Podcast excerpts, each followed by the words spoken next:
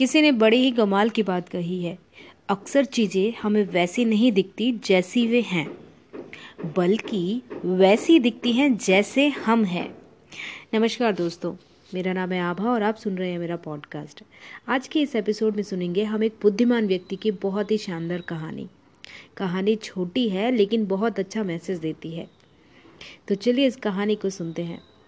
यह एक ऐसे बुद्धिमान व्यक्ति की कहानी है जो अपने गाँव के बाहर बैठा हुआ था। एक यात्री उधर से गुजरा और उसने उस व्यक्ति से पूछा, इस गाँव में किस तरह के लोग रहते हैं?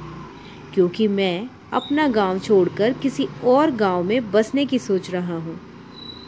तब उस बुद्धिमान व्यक्ति ने पूछा, तुम जिस गाँव को छोड़ना चाहते हो, उस गाँव में कैसे लोग रहते थे? उस आदमी ने कहा, वे स्वार्थी, निर्दयी और रूखे हैं। बुद्धिमान व्यक्ति ने जवाब दिया, इस गाँव में भी ऐसे ही लोग रहते हैं।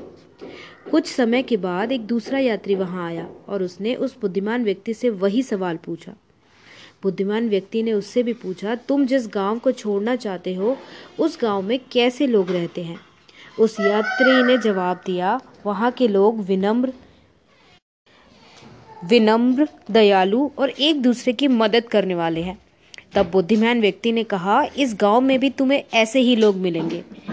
आमतौर पर हम दुनिया को उस तरह से नहीं देखते जैसी वह है, बल्कि जैसे हम हैं, हमें हर चीज़ वैसी ही दिखाई देती है।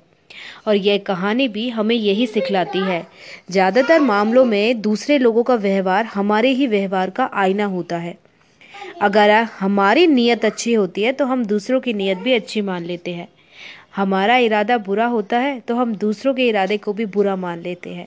तो इसीलिए किसी ने बहुत ही सही बात कही है, दूसरे लोगों का व्यवहार हमारे ही व्यवहार का आईना होता है। धन्यवाद।